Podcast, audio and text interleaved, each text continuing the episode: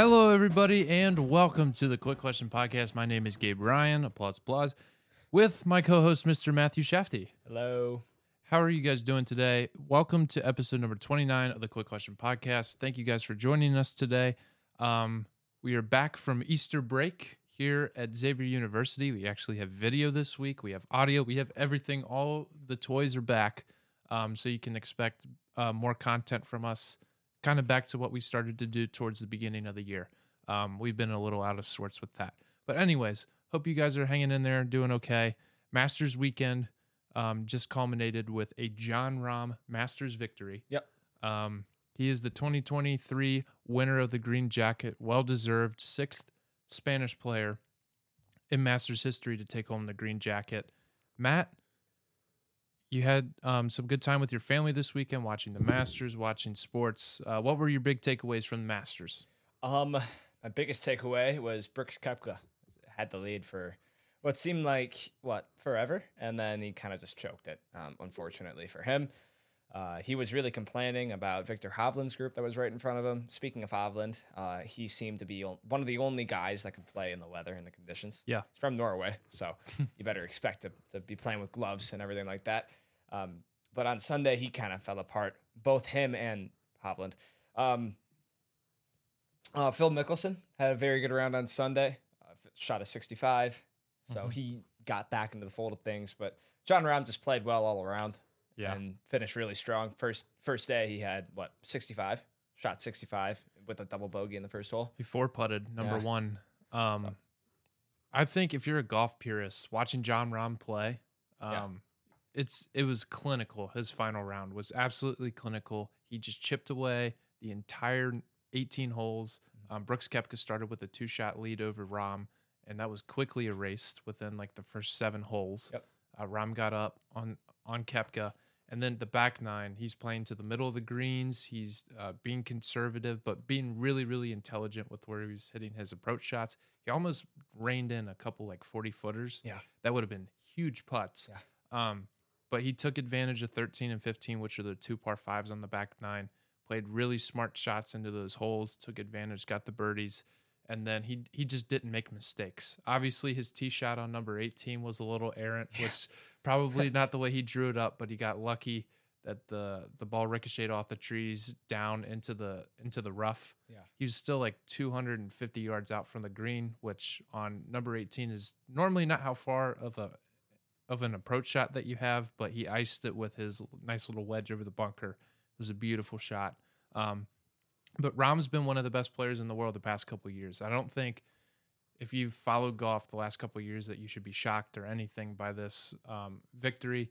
I would say Scottie Scheffler, Jon Rahm, Rory McIlroy are are the players that have been playing the best over the last two years. Rahm's already won three times previous to this Mhm. this year, and if you've watched him at all, he's just so consistent with his driver. He's really good with his irons, and then when he's making putts on the green, he's a very dangerous person. Yeah. it's it's one of those things where I don't know if when he's playing his best, I don't really know who he can who can beat him. I mean, Rory, I think you feel like that sometimes too, just with how far he hits the ball, and then if he can figure out the putting, it's just such a deadly combination. But congrats to him. Also, like some historical facts off this master win. Um, like I mentioned before, sixth um, Spanish player to win the Masters. Um, hi, Atel. Anyways, sorry. Um, sixth Masters player to win from Spain, and uh, one of the all-time great Spanish golfers, Seve Ballesteros, won his second green jacket in 1983, which is 40 years ago from this previous weekend. Um, so on the 40th anniversary, and also on Seve's birthday, uh, Jon Rahm got it done, which Yeah. is really cool for for Spain and all the Spanish golfers alike. Um, really cool to see for for them. Yeah. Um, Good for him. the only other two storylines I, I wanted to touch on before we move on real quick is Tiger Woods unfortunately unfortunately was unable to finish the round, um, finish the Masters tournament because of re-aggravating plantar fasciitis in one of his feet, uh, which really sucks. Uh, at least for the golfing world, he he played good enough to make the cut, but if you watched him at all, like halfway through his round on Saturday before the weather got called, it was just really rough, and it was almost like you almost felt pity for him. Just he was struggling walking up, and the weather was bad. Um, hopefully, in future years, maybe he's able to play a full Masters if he makes the cut. But the leg, plantar fasciitis, there's just a lot of things in his body working against him. Yep. And that's one of the toughest climbs of the year for for these guys. So hopefully, Tiger's still got a few more years left in him, in him, but he's he might be winding down for his Masters career, at least competitively. Um, and then the other one is uh, amateur Sam Bennett played really well um, this weekend from Texas A&M, 23 years old. He shot three under for the tournament, which is one of the best finishes in amateur history. And Bobby Jones, one of the guys um, from way back when, who started the amateur thing in the Masters. It's one of the biggest parts of the event. Um, you always see in Butler Cabin after the the round is over, um, them congratulate the winner. Obviously, have the f- previous winner put the green jacket on the next, but also they really um, emphasize um, the low am low amateur playing really well. So really cool to see him. He was in the final group actually in the third round. Like he was in the mix. Yeah. Uh, atop the leaderboard, unable to make some birdies the last couple of days, but played really, really well. Handled himself incredibly. Really cool to see that. And then, um, if you've seen any of the stories from him, unfortunately, his dad passed away two years ago. But there's a tattoo in his dad's handwriting that says um, "Don't wait to do something," which is kind of the motto he played with all week. It was a really cool story. His dad unfortunately had early onset Alzheimer's at the age of 45, but was diagnosed about 10 years ago now, which um, in 2013. So Bennett was definitely playing with a lot of emotion, a lot of um, good perspective this week, and it was really cool to see him pull through with that. Um, but anything else you want to touch on before we move on? Uh, his his coach caddied for him. His Texas coach, A&M, yeah, and then he had to go back to Texas A&M. yeah, He was supposed to play in 36 holes, but he didn't. Yeah. His he said his body um, w- wasn't gonna let him play. Um, but after you finish four long Yeah, days at the body wouldn't let Masters. I think I think you get an exemption for SEC tournament in golf or what or the Yeah. Aggie Invitational. I think it Yeah. was. I um, think, I, well, if you think about it, like most guys wouldn't give two craps about No, going back to school. and But the playing, fact that he was willing to play Yeah. but just wasn't able to work it up is and he's going to go right back to Texas A&M and Yeah. still play it out, which shows the class of the kid. yeah, just and he is the future of golf, which is just awesome to say. yeah. And if if you saw the reception he got walking up the 18th hole on Sunday, that was really cool. And he it choked him up. He got emotional walking off the green. Um and he's only a few years older than the two of us. Yeah. And I can't imagine like playing golf in high school being in one of the final groups on Sunday walking up the 18th hole. Like the, the amount of pr- things going through my head would not be healthy probably No. and I'd be very scared. But seeing him do that is really cool. And again, another golfer from the state of Texas, maybe not Texas or the University of Texas like Scheffler and Spieth, um, but another really strong player that's probably going to be around for for some time. Yep. So that's really all that happened in the Masters. The weather was pretty abysmal um, for the weekend, but it worked out in the end. Yeah. Sunday looked fabulous as it always does on Easter Sunday. There's really nothing better than Masters weekend, especially when it um, lines up with Easter Sunday. But moving on, we're going to talk about the NBA playoffs that got underway last night. Yeah. Um, some of the playing games. Matt, I think you're going to run through some of the matchups and yeah, what I'm we're gonna, rolling I'm through. gonna be doing that. So I'm gonna be doing that. Um, so let me start out. Let's start out with the Lakers and the Timberwolves. Uh, the more exciting of the two games went to overtime. Uh, who was it? D'Angelo Russell hit three free throws to put it Mhm. in overtime with 0.1 seconds to go. Uh, that was crazy. They called the foul there on a three point attempt. But um, Lakers still iced it out. Of course, LeBron, Anthony Davis both had good games. Uh, no surprises there. I, I think uh, I think we thought the Lakers were gonna win. Yeah, I, I to be honest wasn't really giving the Timberwolves any credit. I thought the Lakers were just going to come in there and clean house with them. But Yeah. Mike Conley had one of the best games, maybe of the later part of his career. He shot the ball insanely well, then, like you said, got fouled and tied the game with three free Oh, yeah. throws to force the overtime. I said D'Angelo Russell. I'm sorry. Yeah, Mike Conley. D'Angelo Russell is on the Lakers right now. Yeah. so So- my bad, my bad. Yeah, uh, Russell, Timberwolves Russell, def- Russell didn't have his best game, only two points. Yeah. But Timberwolves definitely had a chance to steal the win there. Mhm. Um, just unfortunately w- weren't able to pull it all the way off. yeah, Carl Anthony Towns had a double double. They played well on the road. They did well, Yeah. and we'll see how they do uh, on Friday night. They get to play um, one of two teams that we'll speak of later: the Thunder and the Pelicans. Mhm. But um, let's go to the second game: the Miami Heat and the Atlanta Hawks. And to me, the Hawks ran away with it. There was a part in the second quarter where the the Heat went on eleven to one run to end the quarter, and the Mhm. ca- the game got a little closer, sixty four to fifty at halftime. Um, so you could see how much of a blowout it was before uh, halftime sounded. Uh, it was sixty three to thirty nine. Uh, you know, every time the Heat tried to close the gap in the second half, the Mhm. Hawks had an answer every single time. And that's just credit to everyone touching the floor on the Hawks, you know, having a Mhm. plus minus of at least three. yeah, The worst was Sadiq Bey, and he had 17 points. right? Uh, the bench, again, speaking of Sadiq Bey, the bench had huge production. They outscored the the Heat's bench 53 to 37, I believe. jeez. Yeah. And 33 of those 37 points from the Heat came from Kyle Lowry off the bench. So basically, the bench was ineffective outside of Lowry. And for the most part, the entire team was ineffective outside of Lowry. Uh, even though Tyler Herro and Jimmy Butler didn't have the worst games in the world, they were definitely inconsistent. Mhm. Um, Herro was two for nine from deep. Uh, uh, Jimmy Butler, he only shot one three, I think. He was 0 for 1. Uh, hit a lot of free throws, but he didn't shoot very well from, from just anywhere on the court. And um, yeah, he he attempted one three pointer. Yeah, made just one. zero. Yep. Um, so do I think as as a Heat fan sits in the other room over there, who um, didn't mean to come in. in. Yeah, barged barged in. Yeah, whatever. Um, it's fine.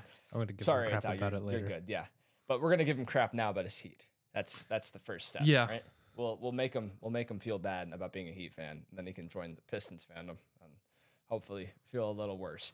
Um, uh, maybe better. Hopefully better. But yeah, let's get back to it. At home and with a team that has so much veteran presence in this moment, there's no excuse that you should lose this game to the Hawks. The Mhm. Hawks shot 24% from outside. The Heat matched it with an abysmal 32% from deep. Yeah. Right? They were out rebounded 63 to 39. 22 to 8 on the offensive glass. 22 I think it was 22 to 8, I think, or 22 to 6, Yeah. one of the two. man. 22 to, no, it was 22 to 6 cuz they uh yeah, whatever. It's okay. But I it's ridiculous. It's ridiculous. You can't give up that many second chance points. No. You can't. I mean, Right? yeah, college basketball, you'd be running laps Yeah. forever. Ever. Forever. right? If teams grab 22 offensive rebounds, but at least, you know, the shot clock's a little more uh, fa- advanced and faster and advanced. Plays a little more advanced in the NBA. Yeah. Anyway, when Bogdan Bogdanovich and Jalen Johnson, right? Two guys off the bench who are known for their offense, are have a combined what seven steals? hmm Or no, I'm sorry, it was five. Five steals, seven turnovers between Tyler Herro and Jimmy Butler, which is also bad. But five steals for guys who, let's just say, don't pickpocket you at all Yeah, is ridiculous, especially for a team again that's been there, that's been in the moment. This is a group where you can say almost everyone in the group has been there at some point in their career, whether it be for the Heat or for for Kevin Love for the Cavs, right? Mhm. Um, for Victor Oladipo for multiple teams. Like to me, it's just crazy. It's ridiculous that they should be losing at home really this bad. If you didn't watch the game and you see the final score, you think, okay, maybe it was close in the ice and free throws. No, it was bad. It was just not a Heat performance. Yeah. Just abysmal, in my opinion. for sure. And the Hawks, if and well, let me quickly touch on their three point shooting because this is a team that has a high ceiling from three, and it seems like all season, some games they really pop off from deep, and some games they don't. And this was one of those games where they really didn't, but still pulled away with a win because they played solid everywhere else. Right? We're talking offensive and defensive glass. We're talking down low. Right? And the Heat are one of those teams that likes to shoot mid range and down low. Efficient shots. That's a that's a senior led group. They Yeah. know how to get to the bucket. And again, they only shot 42% overall. Yeah. Like, it, the teams that There's no advance in the. NBA playoffs are the teams that shoot it the best. yeah, And at least that's that's what it's been like the the last few years. Yeah. If you if you have the three pointer working, it's really you can't do too much and except match it or Yeah. do better. So both teams didn't shoot well from three, but at least the Hawks were able to do everything else better. Yeah. Right? Than the Heat. It's didn't make any sense to me. Yeah. Um, and we saw tonight that the Hawks on paper were the better team. Mhm. They were the better team. Right? They went on the road, they won in Miami. There's there's no argument you can make. You can say, oh well, Jimmy Butler. Oh well, Bam Adebayo. Well, both guys had inconsistent nights. I mean, Jimmy Butler played well than Adebayo, better than Adebayo, played well, played better than Adebayo. But even then, Butler had what four turnovers, three or four turnovers, Mhm. and again, Adebayo was just limited by Clint Capela down low. Capela had 21 rebounds and two blocks. Just nuts. Yeah. And then Onyeka Okongwu off the bench had four blocks. Yeah. Adebayo, even though he had 12 points, he was limited. He was completely limited by those 2 Mhm. right? John Collins didn't have his best night. They didn't need him to have his best night. Mhm. So at the end Find, of the day, find ways to get it done. yeah, they found a way to get it done on the road. So they're going to play Boston.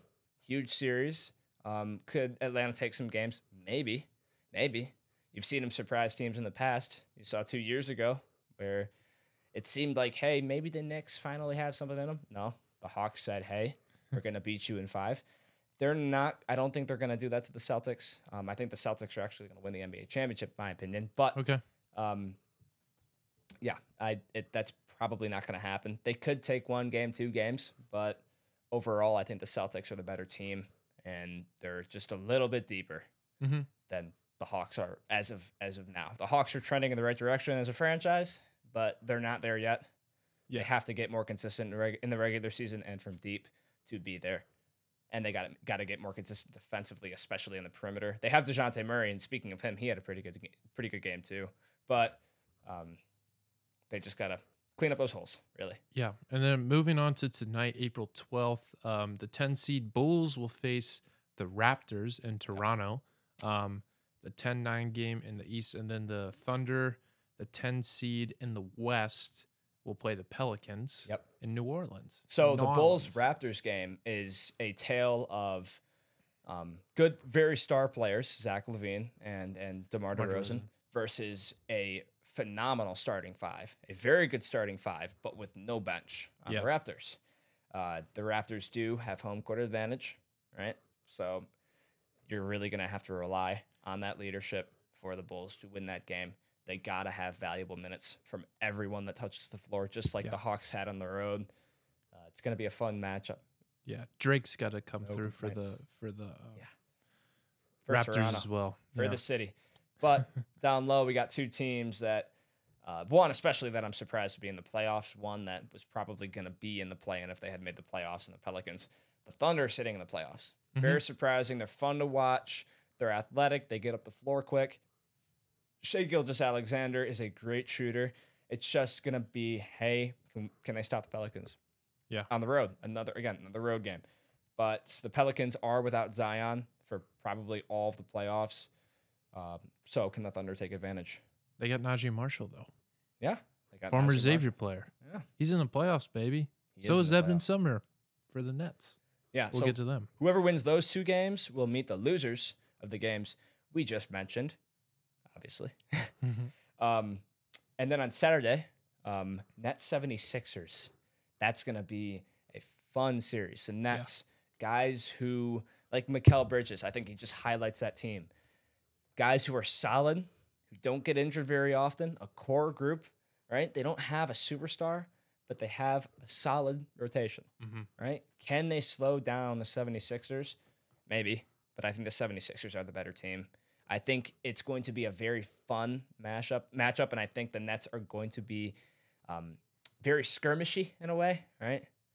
They're gonna try to tighten things up, play at a half court pace, but Nets are gonna play ugly basketball. yeah, they're gonna play ugly, ugly basketball, right? They're gonna try to make this a dogfight.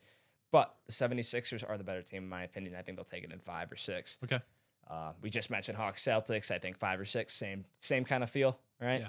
Cavs Knicks is going to be fun. Oh, that's gonna be a fun series. Um, that's gonna be really fun. Cleveland, the four seed, Knicks, the 5 Mhm. First game at Quicken Loan is not Quicken Loans Arena anymore, is it? Uh, but it's um. Is it I'm Rocket sure, Mortgage? It's Rocket Mortgage Fieldhouse. Rocket. Mortgage Fieldhouse. It says it right there. Oh yeah. Okay. nice. Anyways, um, the Cavs, Knicks, two pretty evenly matched teams, I would say, yeah, for the most part. they finished pretty close in the standings. Obviously, being what the the four and the five. So Yeah. So it's Very close. probably four or five matchups are usually the most competitive, at least in the first round. usually, yeah, Normally, usually, unless yeah. you like, obviously, it's kind of similar to Yeah. the NCAA tournament, like Mhm. those really close yeah 7 10, games, 8, seven- 9. yeah, are 6, always really competitive. Um, Yeah. So um, as of yesterday, Julius Randle is doubtful for the first game.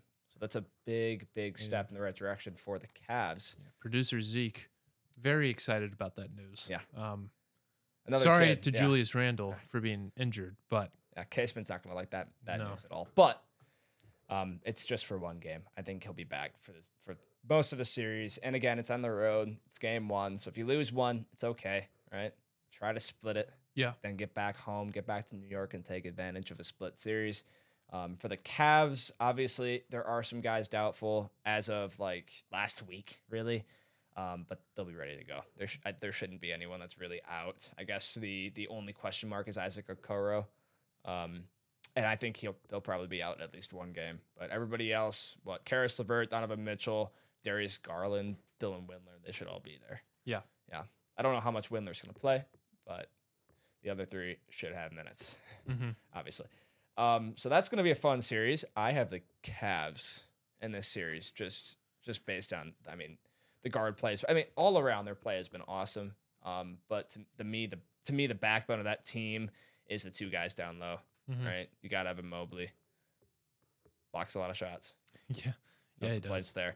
I wish I had I had um, two guys in the Pistons that could do the same thing. I think in a way they're trying to get that with Duren and Wiseman, but they're two very young guys and they're trying to um, form in a way, mesh together. But I forgot to mention Jarrett Allen. Jarrett Allen is solid Yes. defensively, just one of the best defensive centers in the league. Yeah. Right, I think two monsters down low.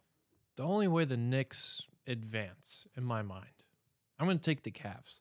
But if um, the Cavs are unable to contain Jalen Brunson, Mhm. let him control the game, um, Cavs are going to be in a little bit of trouble. Yeah.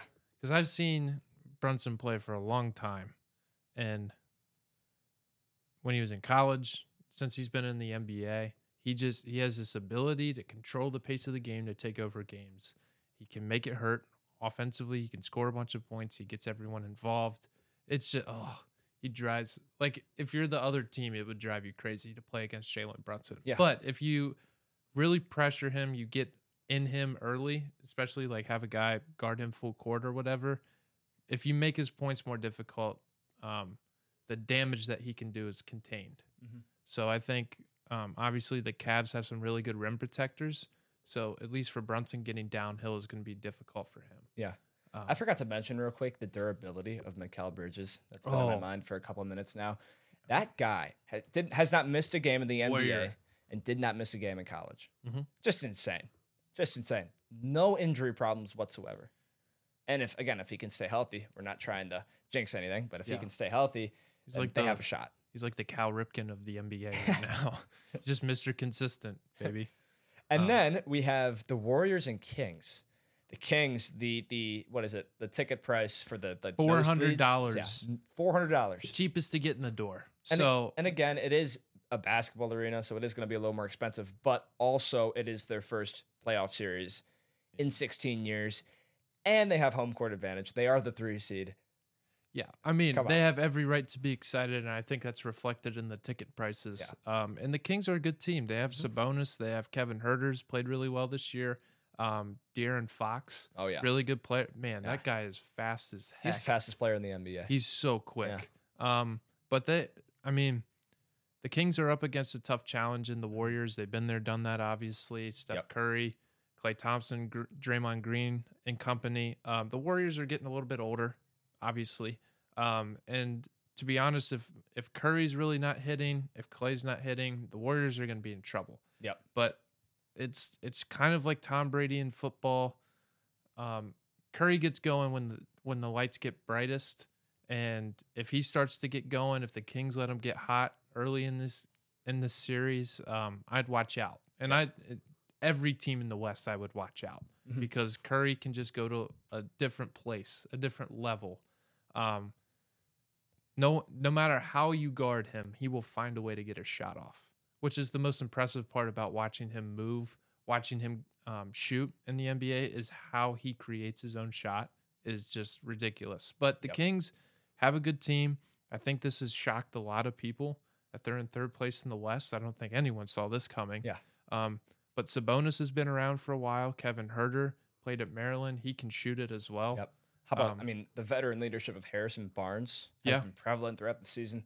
He's someone who's always going to get you buckets wherever he is, who's averaging 15 points a game. You got rookie Keegan Murray. He started almost every game in a, in a Kings uniform that he's had all season um, from Iowa. You know, Kris Murray's probably going to get drafted as well.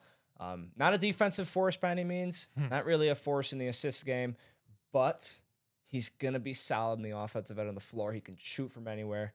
Right? He's just like his brother. Yeah, just like Kris Murray. Yeah, You know, for sure. but and, number four overall pick from last season. and yeah. another name synonymous with the NBA playoffs, Matthew Dellavedova. I'm sorry, Delhi's not going to get minutes, dude. Hey, you never know. Del- I just see his name on the roster and I get flashbacks. Delhi's not going to get minutes. okay. I'm well, sorry. Whatever. Delhi's not going to. But he's on the know roster. Who will get though. minutes is their best bench player, Malik Monk. Malik Monk has had a resurgence in his career in Sacramento, and I think he could be a long-term piece of that team. I didn't know. Yeah, you didn't know Malik Monk was on that team? No. Trey Lyles is on there. So it's like a Kentucky reunion in Sacramento, Yeah. California. This is crazy. Yeah. Um, Yeah, he was on the Lakers. learn He was something in every day. Charlotte, then he was in LA, and now Yeah. he's in Sacramento. okay. Yeah. I knew he, I knew he was on Charlotte and LA. I didn't know he moved since. Yeah. But good good for the Kings. I guess his time in the Lakers kind of helped him a little bit. He averaged what 13 Yeah. ish points, but now he's, you know, he's he's in the right he's in the right place. He's in the right place. For sure. There's no reason to leave Sacramento. None. No. Right. Solid team, solid amount of draft capital. I know they traded for Domantas Sabonis, but it's okay, right? Mhm. Don't panic, right? Yeah. They got the number four over, overall pick last season and Keegan Murray, right? You're just going to see continued development of the young guys in that team, and of course the experienced guys. It's a fun group to watch, man. They hit a lot of threes, a lot of threes. So, um, we'll keep going with that. And um, uh, last matchup, Suns Clippers in So- the West. rivalry. Rivalry, it's a tough one to predict. a lot of star power. rivalry, a lot of star power, of course. The Clippers have played well to end the season. Um, they did beat the Lakers. We, I don't know if we if we mentioned that game the other day, but it was LeBron. LeBron had a huge third quarter, but in the first half he was minus twenty five. Whatever, that game's over.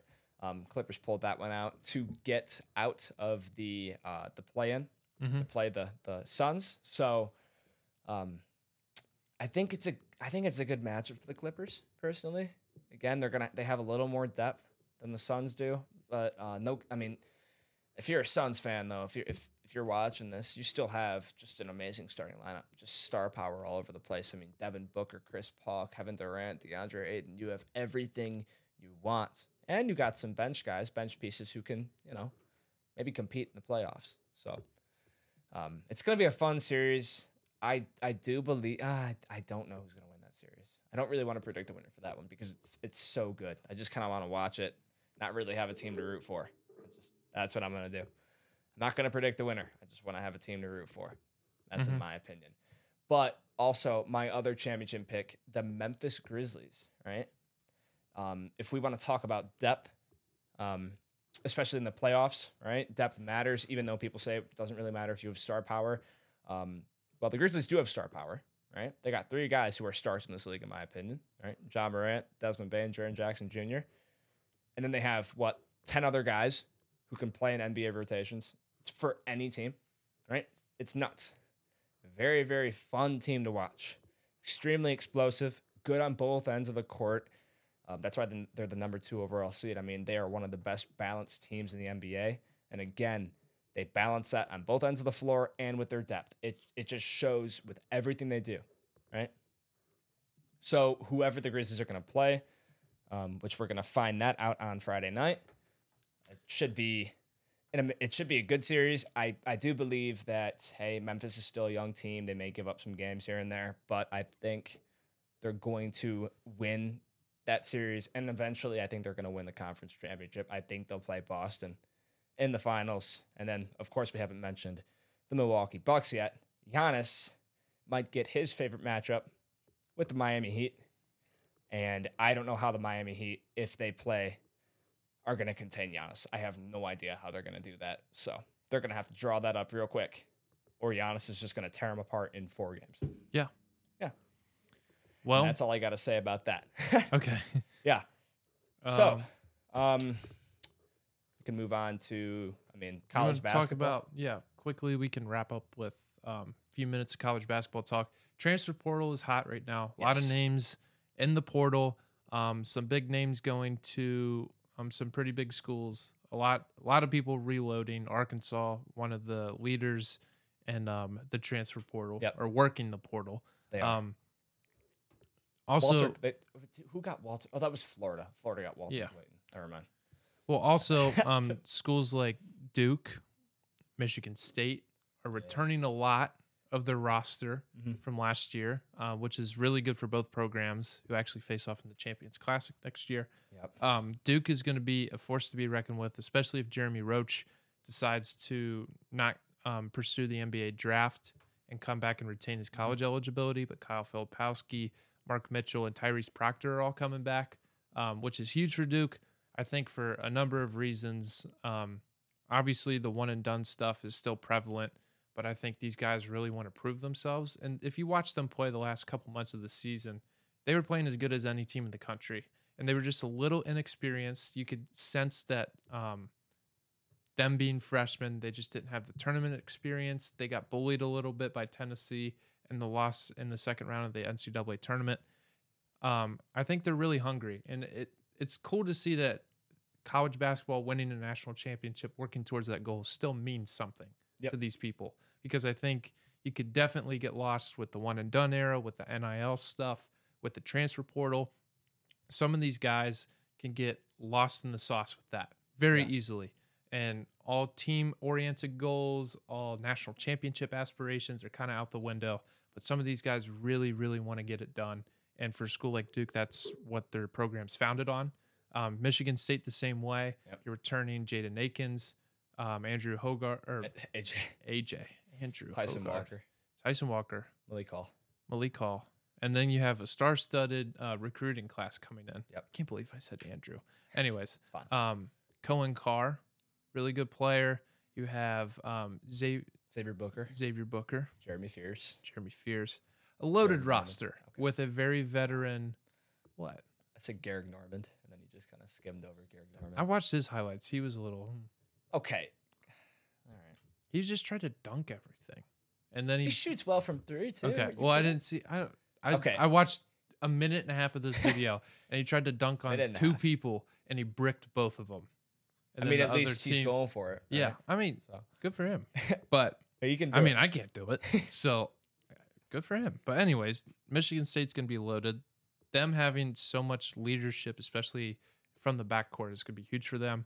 And then Xavier Booker is going to really, um, I think, elevate the front court position, especially Yeah. from the scoring perspective. No offense to Mady Sissoko, but um, I've watched him a bunch with Shafty this year. He can't score uh, unless it's a dunk. Yeah. Unless it's a dunk, even a layup's a little sketch.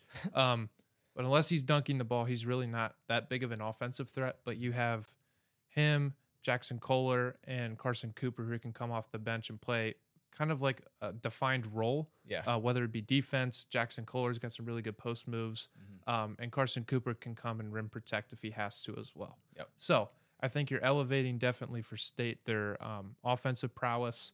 Hopefully they can shoot the ball as well as they Yeah, did I- last year. They're gonna lose a little bit of three point shooting Yeah. without Joey, but it, we'll, we'll see how it turns over. Yeah, and hopefully Malik Hall can stay healthy with the foot injury that he was battling most of last season. If he's healthy, he has a really, really high ceiling. I think Tyson Walker, Jaden Akins, AJ Hoggard are just going to be really solid. They played super well together, especially in the NCAA tournament. Mhm. And I've seen this with multiple teams. You have some success late in the year, you win some games together, you get closer. that just springboards you for the next season. Yep. Um, so there's a lot to be excited about in East Lansing. Um, I'm going to touch on Xavier for a second. They've landed two transfers s- thus far. Um, Logan Duncomb, center from Indiana. Um, he is from Moeller High School, which is in Cincinnati, so greater Cincinnati area, hometown kid.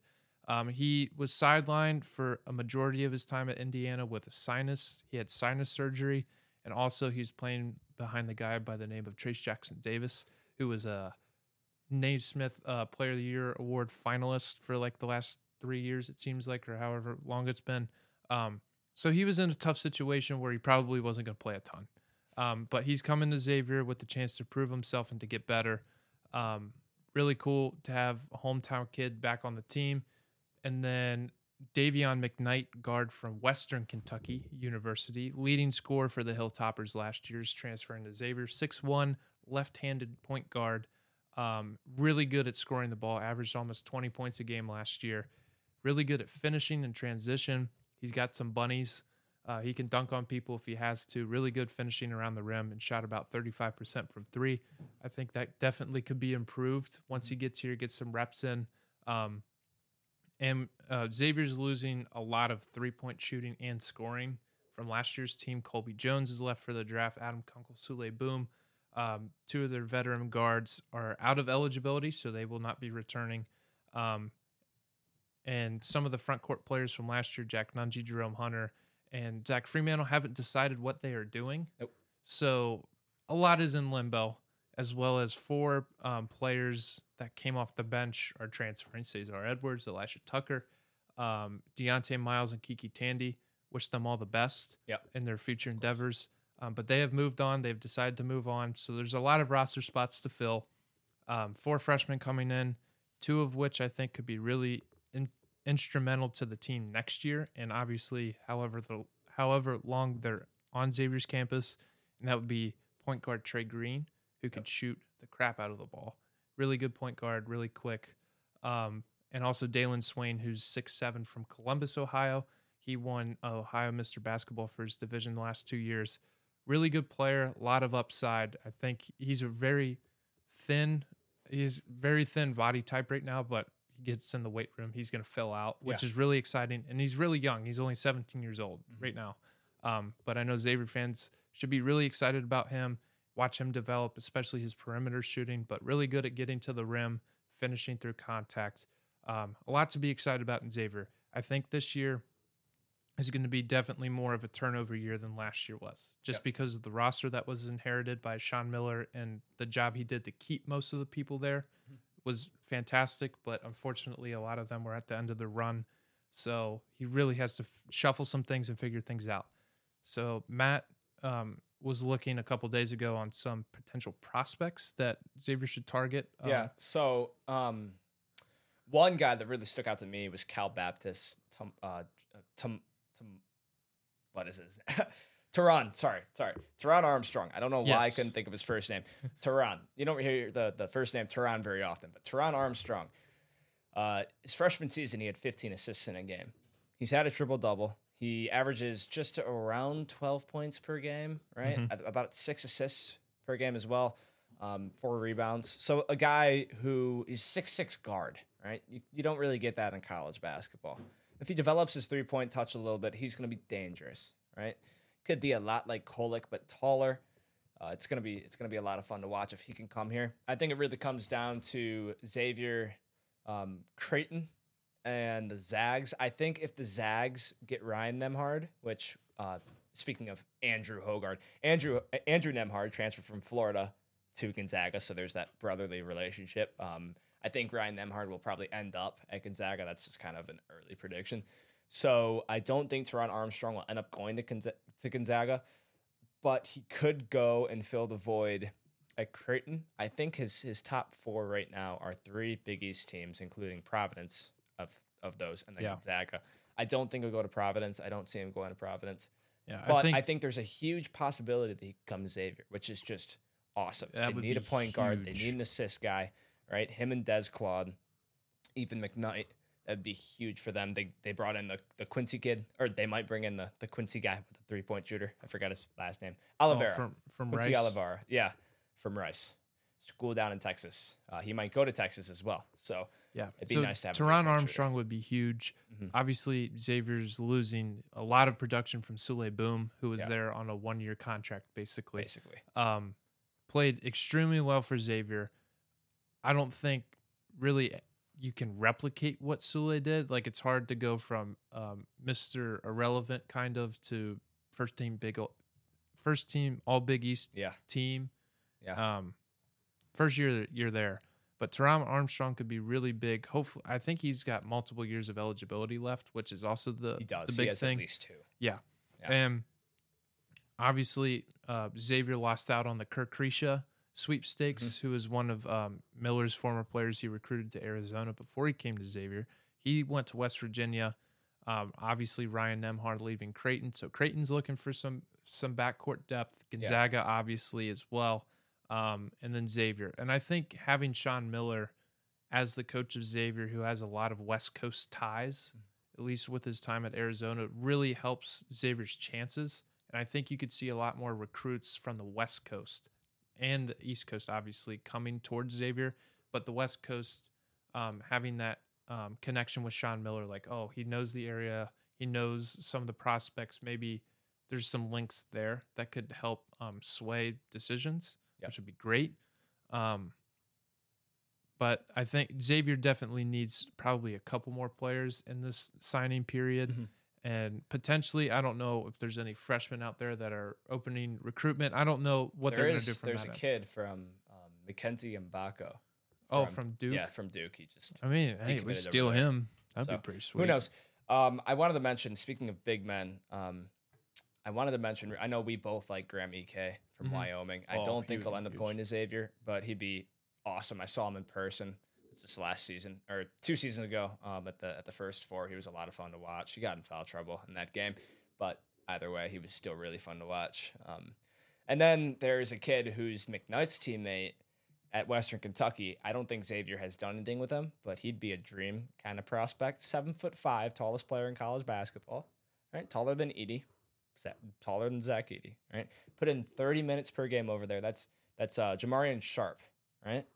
30 minutes per game as a man who is seven foot five. That's crazy, right? I think he. I think he. Let's see. He's he's testing NBA uh, draft prospect combine waters, and he's also in the transfer portal. I don't think he'll end up going to the NBA this season. I think he'll need another year in college, but he'd be a huge pickup for Xavier if Xavier wants to target him. That would just be awesome. Yeah. And again, I think if we if if we want to talk about real quick, I mentioned to him to Gabe earlier about um, Tom Izzo's kind of feel about the transfer portal. He doesn't really like it, and I definitely get where he's at. Um, some of the guys that Izzo has picked up in the transfer portal have come from, um, or come because of uh, a poor freshman class or like a smaller freshman smaller freshman class, maybe two or three guys. Um, like if we think of the past, we can think of uh, Bryn Forbes, Denzel Valentine's teammate, who's who's um, still playing in the NBA. Uh, Bryn Forbes is. Um, then we have Eron Harris, who came from West Virginia, went to Michigan State. Um, Tyson Walker, obviously, Joey Hauser, right? Those are the four names I can think of right now. Um, it's those are four guys who had at least two years, mul- so multiple seasons of eligibility el- eligibility left, right? hmm They get one season to understand the system, and then the very ne- and they can also play well in that first first season. But the next season is the season that like, hey, they're going to be a star at Michigan State. Yeah. right. You saw you've saw you've seen it with uh, Brent. It's just all those guys. You saw it with all those guys really. Uh, it took them a, at least a season to really get used to the system, and then they just got going. They got on a roll.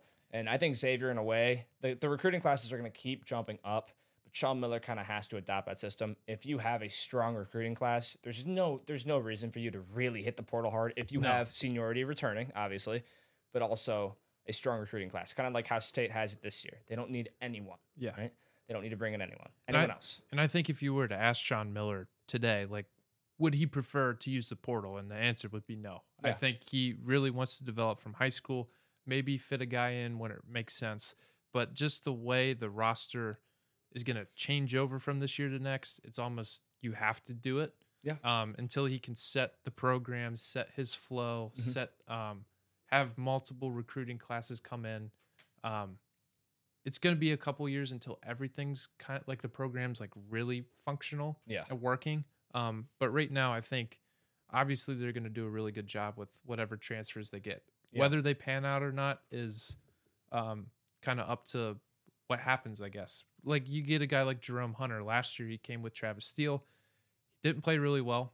Mhm. Um, maybe not one of the favorites by any means of uh, Xavier students or fans or anything like that. Just really didn't play his game in some ways. Yeah. And then when Miller got here last year, they defined a role for Hunter and he really embraced it. Mhm. He played tremendous down the stretch and he was huge for them making it as far as they did in the tournament, Yeah. especially with Zach Freemantle being out. And I think that's kind of um, the thing with recruits. You forget they're human beings. They're going to different places where they don't know. Yeah. They're all this information, all these systems. There's so much that they have to catch up on in a short period of time, and sometimes it doesn't work. It just doesn't fit. It, and you just need more time. You need more reps. You need more time to get your feet wet, and um, hopefully some of these transfers can come into Xavier if they have extended um, time left in college basketball. They can kind of not feel it out, but really understand the system, what Miller wants them to do, and then hopefully, if they're here for multiple years, they can really hit the ground running. Yeah. and just um, do that. But I'm sure Yeah. their evaluation process, they're trying to get guys that know what they're doing. They're all about it. Mhm. Grinders, gym rats, um, all those sorts of adjectives. Yeah. But Really um, quickly, I wanted to end things off. Yeah. With just a, a Michigan State, another feel it situation. Um, with the situation that's obviously going on right now, the class they're bringing in is so similar to the 2017 class where they brought in Miles Bridges, Cassius Winston, Nick Ward, Josh Langford, right? Yeah. Just four guys who just were phenomenal at Michigan State. mhm. um it's so similar in in that uh, like just with the talent that the one difference is that team had no senior leadership they had nothing right basically everybody had left um, that was the year after they went uh, they or they lost in the first round they won the big ten championship and lost the first round to middle tennessee state um, which was unfortunate but again they lost basically all of their seniors and everyone who was an upperclassman. They brought back Eron Harris, but he was only a sophomore. Um, yeah, just just really like basically no leadership whatsoever with Yeah. that team. The difference with this team is that you have seniority, Mhm. right? You got Tyson Walker, AJ Hoggard, Malik Hall, Jaden Akins, even Monty Sissoko. You got sophomores who are still there, ready to play, um, who got valuable minutes, who are going to transition in the summer and the fall um, with those workouts to get even better and stronger by the time the season preseason rolls around in October and November. So it's going to be a lot of fun to watch. I'm really excited about that team. I know you're really excited about Xavier. We'll see what they can do in the offseason, what they can grab, Yeah. what pieces they can get. But um, as we have more updates with college basketball, we will have um, it'll more definitely packed segments. But for now, it'll just leave it be kind of a loose conversation about it from now on Mhm. until we get obviously more um, concrete information and stuff like that. and we're not going to come out with like a preseason top 25 or anything way like too that. early rankings. Nothing like that until way later. I know some guys like like Andy Katz and others have already done that. It just seems too early right now. It's Yeah. too early to call. It's baseball season. Yeah. Like have some respect. Yeah. Anyways, Our teams are, are doing a lot over here in baseball. Yeah. Just defining it, everything that baseball has to offer with being under 500. Anyway, It's okay. Only two games. It's not that much. not for us. Well, it is the Tigers. Yeah, that is true. Um, but anyways, thank you guys for tuning in to episode number 29 of the Quick Question Podcast. We will be back next week, actually in a new location, Mhm. um, for the last couple episodes before we're out of here for the summer. Yeah. Um, Matt is traveling to Australia in a little over a month, which is exciting as well. So We're obviously, gonna we're gonna try to figure things out with all that. Yeah. If I can't come on, we will have someone else. Someone Yeah. else will be on the show. I might have to go there with him. Um, No, he won't. But- but we- we'll see. Hopefully, I can jump on for at least one episode. It'd be great. Yeah. But um, regardless, whether or not I we're gonna on, have we'll have people fill in Yeah, if we'll he's unable to, or it's And you're when I- just gonna be stuck with me. and when I um, come back, it, I'll just get right back in the swing of things. I may need a couple days to really, uh, yeah. Um, Are you gonna start to that jet talking with? lag, are you gonna start talking with an accent? no, Why not? I mean I could. You could. I'd have fun. to learn the accent. Yeah. Anyways, Speak of the kangaroos and the tarantulas, yeah, and the emus, and the people. Yeah. the Australian football and rugby players. ooh, you should try to play that. Or you Australian should you, know, football. you should go to a game. I think we're going to a rugby. It's one of the two. We're going to one of the two, but we're Is visiting. Is cricket big the in both- Australia? Oh yeah, oh yeah. We're visiting cricket game would be cool too. That would be cool. I've never watched a cricket. I I know it's huge around the world. Cricket Yeah. is, but in I the don't- it's so- it's so small. Yeah, Like, there's it is very small. I've tried to watch a couple games. Just I, I don't know I don't know what's going on. It doesn't make Apparently, sense. one guy, one batter Yeah, can bat the entire game. I know. Yeah, right. because they get they're basically just foul pitches off. yeah, It's insane. it doesn't make any A sense. but- single's worth like three runs. I- yeah, that'd be great. What? Um. Well, anyways, thank you guys for tuning in. We will see you guys next week. Have a good weekend You too, and Gabe. uh, stay safe.